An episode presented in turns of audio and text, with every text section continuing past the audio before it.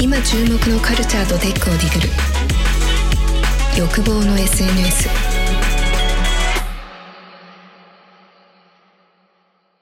現当社のしだらです。アクセンチャーの田中優子です。はい。はい、始まりました。欲望の SNS。今回は私のカルチャー会ということでね、いいですね。カルチャはいーしたいですよ。僕もちょっしたいでとすよね。最近仕事でバタバタしててあんまりカルチャーに触れてない気がなする。るほど、心が枯れていると。心が枯れてます。枯れてます。ただ、ただね、あの、忙しいんですよね、しだらさんはね。忙しいから、そんなしだらさんにおすすめのものがいっぱいあるんですよ、実は。マジですか？そう。はい。だってなんかあの、まあ、今ね結構その家でゆっくりリモートしてる人とかいるといえどもですねなんかあの逆にコンテンツというかあのちょっと疲れたなっていう時見るものが多すぎて。なんかみんな迷っちゃったりとかあと私すごいありがちなんですけどなんか長尺のやつはあんま見ないんですよ。たくさんこなしたいみたいな。いい作品たくさん見たいみたな。いるなほどね。そう欲求があってね。わかるわ俺もネットフリックスお金だけ払って3ヶ月ぐらい見てないもん、今。わ、それもったいないですね。ちょっとあの、この場で皆さんにあの、ID とパスをシェアしてみんなに見てもらう。そうだよね。そう決定一名に本当に。いや、そうなんですよ。でね、代わりに見てほしいわ。そう。でね、ネットフリックスもなんですけどね、ちょっと今日紹介したいのが、あの、はい潮流というかトレンドとして私も捉えてるんですけどお、スーパーショートショートエンターテインメントコンテンツって私は言ってます。スなるほどーパーショートショート。うん。スーパーショートショートいいっすね。そう。で、これね、何かっていうと、例えば小説で言うとね、ほ星、あの、新一さんをはじめとした、あの、ショートショートっていうのがありましたけど、ありますね。最近ね、そうなんですよ。あの、まあ、あれ、あの類というかですね、短く読めるみたいなのが、あうんの、やっぱみんなにどんどん読まれてると。で、なんか。それこそ TikTok とか YouTube とはいかソーシャルプラットフォーム上では短いコンテンツって結構あったと思うんですけど、それが実際の本として出てたりとか、なるほど。そう、あとね、実際の映画、あの、ショートショートフィフィフィルム、あの、ショートフィルムっていうのもともとあるんですけど、もともとあるよね。うん。そう、もで、もともとあるジャンルではあるんですよ、これも。でも、それが、クオリティがめちゃめちゃ高いのがどんどん増えてるっていうのが今面白くて、う。そう。でね、例えばその、しあの、ネットフリックスはまた後でご紹介するんですけど、うん。例えばその、ショートショートエンターテインメント、その1、ノベル、ノベル、あの小説なんですけど、はい。あなんかはいはい。私ちょっと買ってみたんですけど、おあの、5分後に結末があ、あっという結末がわかるみたいなシリーズが実はあってですね、これあの、小学生とかでもすっごい読んでる子がいて、うんそう、あの、学研さんとかが出してるのかな？すごい面白いんですね。はいはい5分後に意外な結末シリーズっていうのがめちゃめちゃ売れてて。なるほど。うん。そう。で、5分後に意外な結末って言われると、なんかタイトルがすごいキャッチーだけど、よくよく考えると、要はショートショートってことなんですよね。5分での読めちゃ。そううか、そうか、そうそうか。そうで、なんか。最近累計300万部ですよ。300万部売れてる。学研さんだね。そう、学研さんが売れてるんです。でね、なんかこの、こういう着想が今やっぱ流行ってて、なんかそうんの5分後に分かるっていうだけじゃなくて、この1日10分のご褒美っていうね、これ、これもあの10分で読める赤川次郎先生から、あの、江国香織先生から、原田真先生からっていう、うんこういうあの、著名人のショートショート集めたものが、あの、いいだろうって言って、売れるだろうって言って出されてたりですね。ごめんなさい、これはね、うん幻冬者さんじゃないんですけどね、幻冬者さんも全然いいです。出してください。全然いいです。うんとか、あとね、話題になってるの、これも買ってみましたよ。よ余命3000文字。ああ、なるほど。それはだから、いっぱい余命3000文字の作品が入ってるってことですか？あ、これはね、あの、オムニバスなんですけど、余命はい3000文字っていうのが一つの代表作として入って、一番最初に入ってるんですけど、うんあの、3000文字で物語が終わるんですね。なんでも大体5分ぐらいで終わるっていう。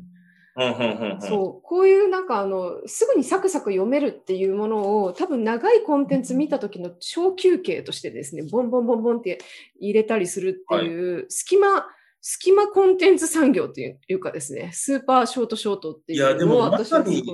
あのー田中さん、冒頭でおっしゃってましたけど、やっぱりこう SNS とか TikTok のあの流れですよね。どんどん短くなってきて、まうん。あ、例えば都内であれば電車で会つ会社から会社移動するときに10分ぐらいでもパッと読めるとか。そうそうそうそうそう。で、例えばだからあれですよね、やっぱり2時間の映画を見る弊害、弊害というか、なんかなかなか見ようと思わないのが、今やっぱりいろんな通知とかが来るじゃないですか。うんうんうん例えばスマホいじってるだけで、ネットフリックス見てても、LINE が来たり、やれなんか通知が来たりして、それが仕事のやると切らないとダメみたいになるから、なんかこう没入するのは本当になんかなんだろうな、部屋の電気暗くするような心理状況でこう、もう見るんだって決めないと見れないみたいな。うん。で、一方、このぐらいであれば変なし、途中でノイズ入りづらいですよね。5分で10分で読めたら。らそういう意味でも、まず受け手側としてやっぱりそういう風に今なってきてるってことですよね。まあ、売れてるってことは。うん、うんうんそうなんですよ、まさに。で、これがね、小説だけじゃなくて、うん。要はあの、もともとあった短いもののジャンルっていうのが、あの、隅っこじゃなくて、なんかメインのコンテンツになってきてるっていうのがすごく面白くて、なんかそれこそ映画も、なんかちょっと前に2020年かなに、えっと、これネットフリックスオリジナルなんですけど、隔たる世界の二人っていうのがあってですね、これがあの、アカデミー賞ノミネートしたんです、第93回の。で、これがね、あの、それこそ、あの、黒人さんのちょっと事件があったと思うんですけど、はい。あの、警察の方に。うん。なんか、それに着想を得て、ちょっとね、社会問題にかなり深く切り込んだ、あの、作品になっててですね、あの、何回も何回もループしていくような話なんですけど、私見てみたんですけどうん、あのね、もう、すごいんですよ。あの、もう短編だと思えない、なんて言うんだろう、緊迫感。書いてますよね。そうそうそう、すごい短いんですけど、なんかそれを見て思ったのが、あの、もちろんね、長い作品って、あの、空気感とかね、少しずつ気持ちを上げていったりっていうところはできるし、それが当たり前のように映画館行くとそういうのがあるなって当たり前だったんですけど、30分でもこんなに、に、あの、素晴らしい、あの、胸を打つ作品ができるんだって。うんで、しかもそれをネットフリックスがやっぱ作るっていう、作って本気でアカデミーに挑むっていうところが、なんて言うんですかね、あの、短いものは、あの、そんな大したものじゃないっていうふうなことを打ち砕くというかですね、本格なものがショートコンテンツでもできるんだっていう、すごい大きなチャレンジだと思ってて、うんそれが徐々に徐々にあの認識されてきたと。なので、そう、あの、ちょうどね、えっ、と、今日、今日、えっ、と、4月16日なんですけど、2日前に、あの、サンローラン、あの、ハイブランドのですね、はいはいはい。あの、サンローランの私、クリエーションがすごい好きなんですけど、あの、が出したショートムービーというか、あのいいわゆるそのブランドの世界観を伝えるようなムービーを、まあ、どこのハイブランドもコマーシャル的にやりますよね、CM。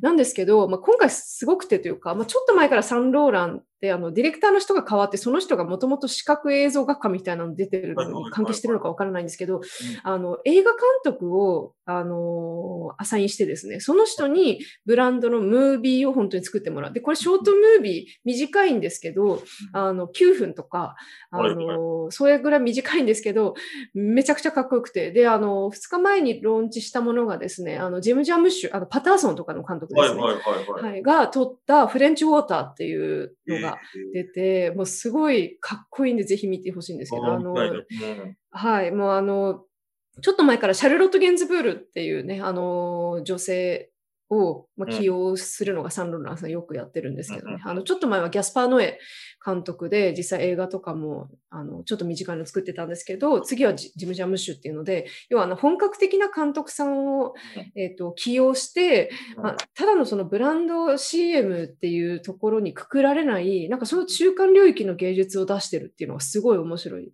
なるほどで。すね。そう。だからそれはネットフリックスの話でしょ？はいはいだからネットフリックスもあるし、あの、そういう小説もあるし、で、うん音楽とかも、まあ音楽とかはもともと3分とか6分とかで終わっちゃうよううんなコンテンツではあるんですけど、うん これがね、また面白くて、あの、8小節コン、八小節コンテストみたいなのをやってるとこがあって、もうここまで短くなったらどないやっていうのはあるんですけど、そう、なんかあの、初小説トラックアワードっていうのが今開催されてるんですよね。開催されてる。で、これはうん。ちょうど昨日4月15日から始まったんですよ。始まったんですよね。うんで、例えばそういうのが出てるように、なんかちょっと前に、私もあの、えっと、坂本龍一さんが確かね、コンピレーションであの参加されてた、それもね、16小節だったかな、なんかすごい短い尺で終わるっていう。で、そのコンピレーションアルバムっていうのとか出てて、すごいバカな質問いいですか？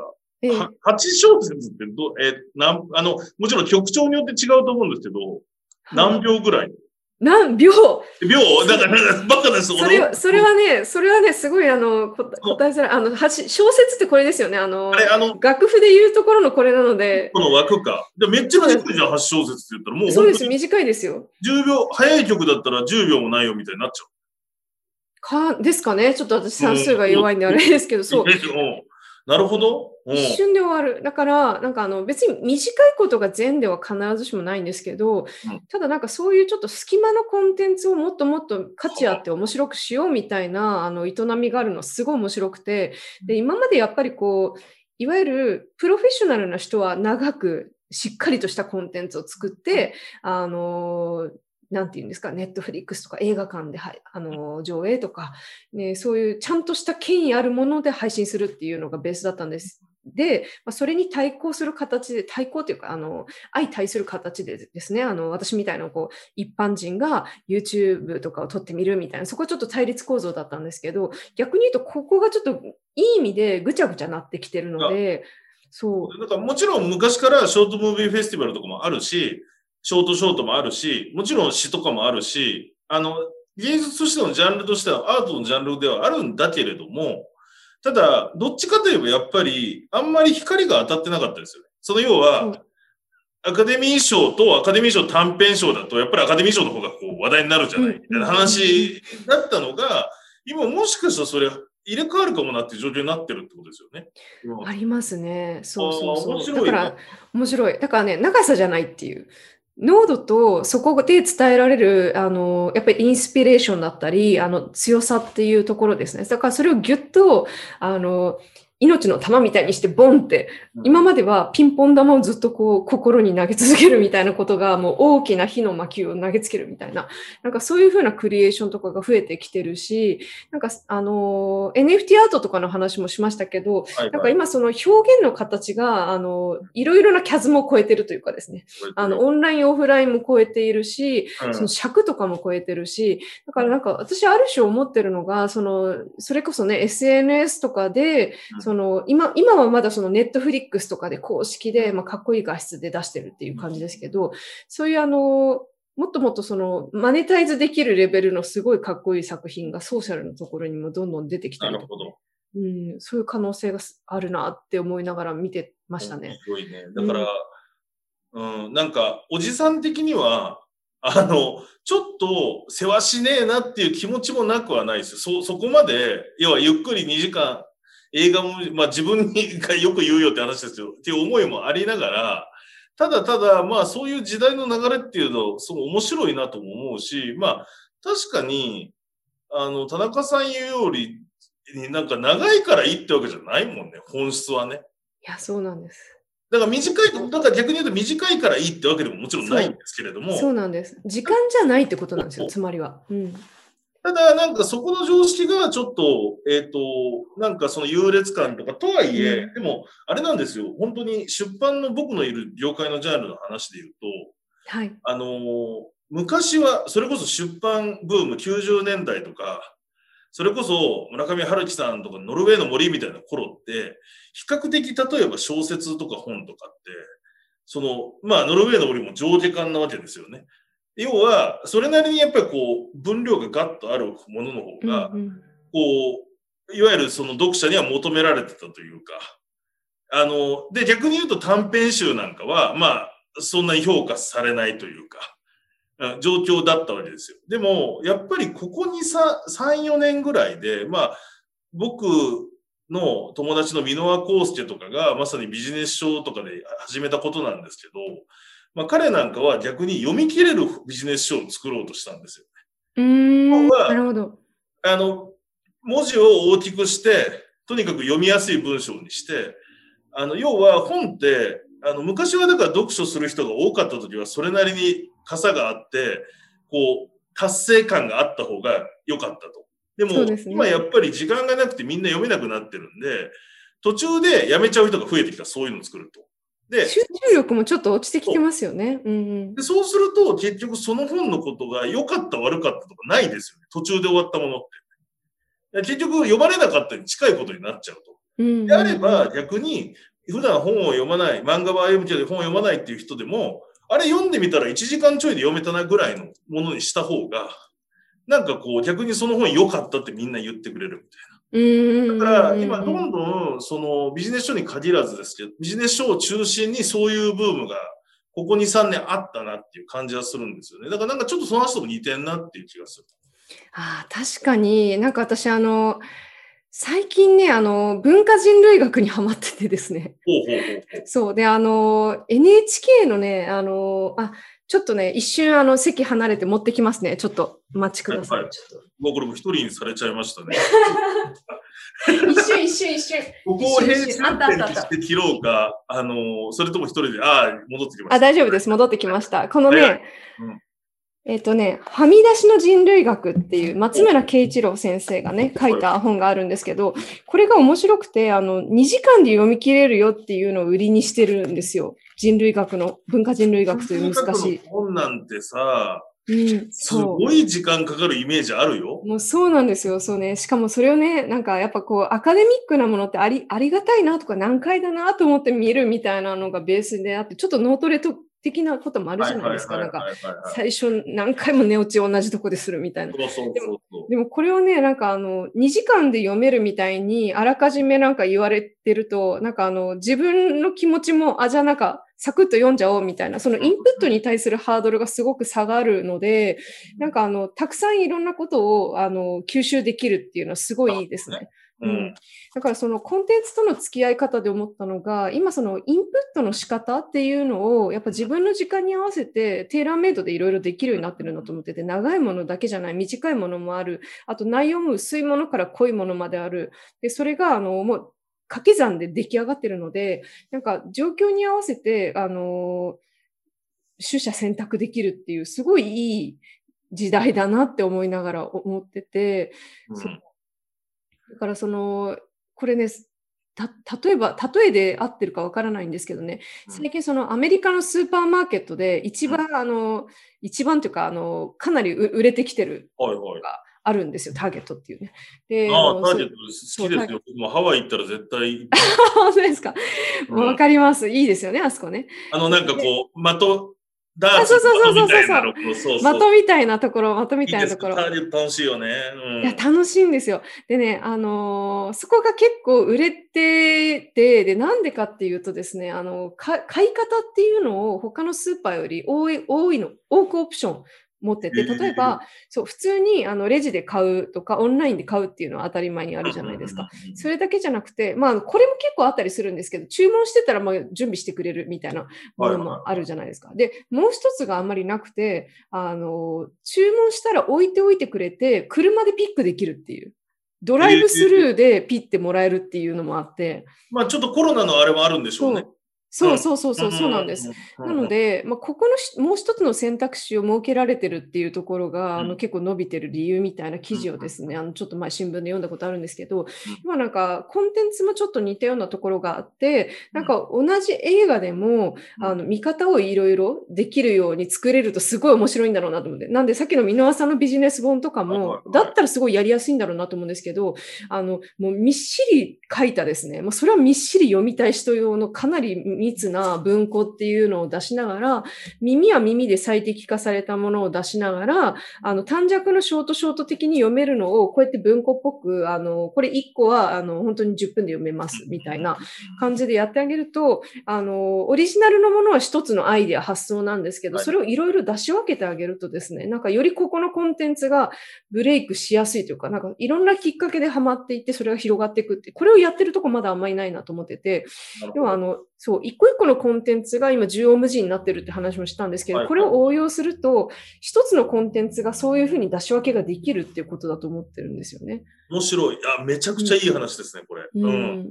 ヒント、ヒントに溢れてます。すごい。そうなんです。すごいあの、なんか、だから今、それを思っ、それこそ思ったのは、この欲望の SNS でもですよ。例え、ば、僕はまあ、どっちかというと長尺おじさんなんですね。うん。で、それこそこの間もさ、あの、NFT について話してくださいっつって話してたらさ、1時間ぐらいやっちゃってるわけですよ、ポッドキャストでね。そうですね、15分って言ってたのに。15分で、なんか、僕らもワンテーマで長い版と短い版作って、両方ともポッドキャストで YouTube で出すってやって面白いかな。うんうんうんうんうん。で、多分、多分それって優劣ではなくて、あの、要は、だから僕ら言いたいのはみ、長いものがなくなるって言ってるわけじゃないんですよ。ただ、目的別に選べるようになるっていう。要は。本気で NFT のアーティストになりたい人は多分1時間を聞いた方がいいんですよ。なんでかっていうと、それは無駄なこと言ってるわけじゃなくてうん、それに付随する参考情報とか、えっと、理解しやすいための文脈も含めて全て語ってるから。そうですね。だから長いわわけですよ。そうですね。うんただ、単純に例えばジャーナリストの人が、明日 NFT のなんかアーティストのインタビューしないとダメだけど、えっと、ちょっとさ概略だけ頭入れたいよって時は1分の説明でいいはずなんですよね。そうですね。うんそうですね。で、それが、やっぱり出しても分けれるし、うん。で、受けても選べる。だから、そめちゃくちゃ面白い話だなと、僕ちょっとテンション上がってきたと思ってて、なんか、そうそうそう。エヴァンゲリオン1分版とうんうん。200時間版があるみたいな話もできるわけそうそうそうそうそうそうそうそう。まさにまさに、うんまさになんですよ。だからね、この手法って、ちょこちょこね、いろんなところでやられて、それこそなんかドラマの最終回の前に、その前のダイジェストを一本にまとめたりするじゃないですか。うんうんうんだからそれをなんかダイジェストで最後見せるものっていう目的ではなくてうん、要はあの、一人の人の向き合い方に応じて、あの、最適なパターンを準備するっていう、なんかそういうところにすごい可能性を感じるなって思ったっていう。面白い。ちょっとそのショートコンテンツやってみましょうよ、田中さん。えー、やってみたいです、やってみたいイラです。ストでもなんか、うんうん。今のやってみたいですね。あと、ねねで、でも、だからそれも、相手のそのニーズもそうだし、状況にもよりますよね。なんか僕結構長い電車移動とか、わかります。あの時は結構長い。だらだら聞きたいうんだらだらそう。だらだら、うんうんなんかそれこそ、あの、OL 二人が喋ってるようなポッドキャストも聞いてるわけですね。ね。うん。わかる。で、なんかそのまま寝落ちしちゃってもいいみたいな。うんうんうんうん。の時と忙しくて今聞かなきゃみたいな時全然違うじゃないですか。だから、なんか両方あってもいいかもしそうですね。れない。うん。それちょっと実験、次の収録でしてみてもいいかもね。やってみましょう。多分ね、長い尺はね、自然となってるんでね。そうなんか あの、何もしなければ永遠に喋り続けるっていう。そうそうそう、3分バージョンとかでできんのかっていう、それ、それね、相当編集、エディット大変ですけど、ちょっと一回トライアルしてみてください。だから、もう、それやるときは、えっと、まずはだから30分ぐらいの尺で一回ワンテーマで話してみて、ええもう、あの、タイマー出しながら一発撮りでいきましょう。おー、言いましたね。例えば30分と3分にして、3分版でもうお互い持ち時間1分30秒なるほど。みたいなぐらいのすごい緊張感。一回やってみても面白いかもしれないです。面白い。でそれを同日配信して、ああ、いいですね。よわあ、これどうします？短いやつばっか見られてたら。と 可能性もあるかもしれないし、そうね。今のや僕が説明した作り方で作ると意外と3分洗練される気がするんですよ。洗練さしていきましょう。なんか、うん。だって要はうん一回30分説明した上で、まあいらねえかなってとこそぎ落とせるわけじそうですね。ゃん。うん。SVOC の SV だけになると。そうそうそうそう。O と C が長いですよね、我々。29分ぐらいやってるから。そう。30分中そうね。なんだよ。だから、ちょっとこれ、いや、すごくいいね。この話。やっためちゃー。くちゃひらめきがありました。ありがとうございます。し、あの、あとなんか面白い観点としては、もちろん、クオリティは大事なんだけど、まあ、ショートコンテンツってやっぱり作る側も参入しやすいっていう良さもありますよね。そうですね。なんで、うんこれはね、ぜひね、あの、プロのっていうとあれなんですけど、やっぱりこう、ショートショート読んでて思ったのが、うん。赤川次郎先生だからいいなってやっぱ思ったんです。よ。要は、あの、今、今ってその SNS でみんな簡単に短いコンテンツとか作れちゃいますけど、やっぱりそこにね、プロとアマの差というのがもう歴然としてるので、私はそのプロの人が作った凝縮されたものの需要っていうのがまだまだ増えるなってすごく思ってる。そうでです、そうです。だからそれこそね、幻冬者さんのね、抱えるしだらさんをはじめとしたですね、スーパー編集長の人たちにもっと短い、あの、クイックにそう読めるようなシリーズとかを一緒に作ってマネタイズしたいですね。面白いね、それは。し僕もなんかちょっと作ってみようと思ったな。うん。なんか、それこそ自分の出した本のショート版出してもいいよね。今いいと思います。いいと思います。し、先々出すもんもそういうのを作ってみたいなと思うって。ん。なんか私、あの、プラン、プランニング一緒にしたいです。ね。うなんかそれ考えようよ。だから一回ちょっと次回そのテストでなんかテーマ決めてうんうん。話して、いいですね、いいですね。バージョン、ぶロングバージョンやってみて、実際どっちが再生されたかを後で検証する。面白い。面白い、面白い。この番組ね、あの、欲望の SNS って言って、いろんなテクノロジーとかカルチャー紹介してますけど、別名いろんなことを実証していくっていうね、そう。やっていくっていうのも裏テーマでありますからね。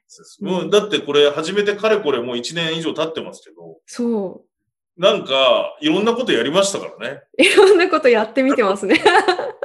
七草にも応募して認定アーティストになるしね。わけわかんないですよ、もう。いやいや、そうそうそうそう。でもね、ちゃんと有言実行できてるから。有言実行できてるし、私ち、ちなみにもうちょっとだけ脱線しますけど、昨日久しぶりにレプリカもやってますからね。あ、俺もね、ちょっとご無沙汰したね、時々開くわ。本当ですか？そう、うんなんかあの、そう、なんかパッと紹介したものをたまに使うみたいなこともしてるんで、皆さんもね、そういう使い方、聞き方してみてください、この番組を。はい。ということでね。はい。じゃあ今日はこんなショート、ショースーパーショートショートと言いながらスーパーショート、ショートコンテンツ。はい。結構このコンテンツはね、まあ、この長い こりゃしか、しゃあなしですまあ、しゃあないですよね。うん。まあね、これを短くするのが本質じゃないんで、私としだらさんの言いたいことを2人の OL が語ってるかのようにダラダラと話すというのがね。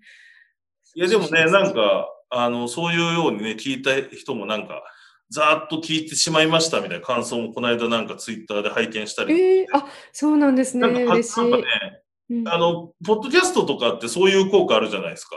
そうですね。なんか気になって、例えばこう聞いて、なんかう過過去外までずっと聞いちゃうみたいなのってないですか？僕あるんですよあります、あります。わか仕事ります。中とかだとなおさらこう切り替える時間、なんか手間もあれだから、めちゃめちゃわかります。ねずーっと聞いてます、私。だから、あのそう。もちろん噛み締めて聞いていただいて、こう、なんか学びとか共感があれば嬉しいけど、うんうん、逆になんかこう BGM 的に聞いてくれるのもすごい嬉しいなと思いながら。そうですね。うんたまにちょっとじゃあ、あの、カエルの歌とか歌います。そうですね。まあよくわかんない。何言ってるか。うんよくわかんないですね。こういう感じですね。我々はね。はい。なのでちょっとね、次回以降楽しみにまたしていただければ。はい、ぜひぜひお願いいたします。はい、はいでは今回はこのあたりで、はいえー、ノットスーパーショートショートコンテンツをお送りいたしました。ということでね、また引き続きよろしくお願いしますお。願いします。はい、失礼します。失礼します。今注目のカルチャーとテックをディグる。欲望の SNS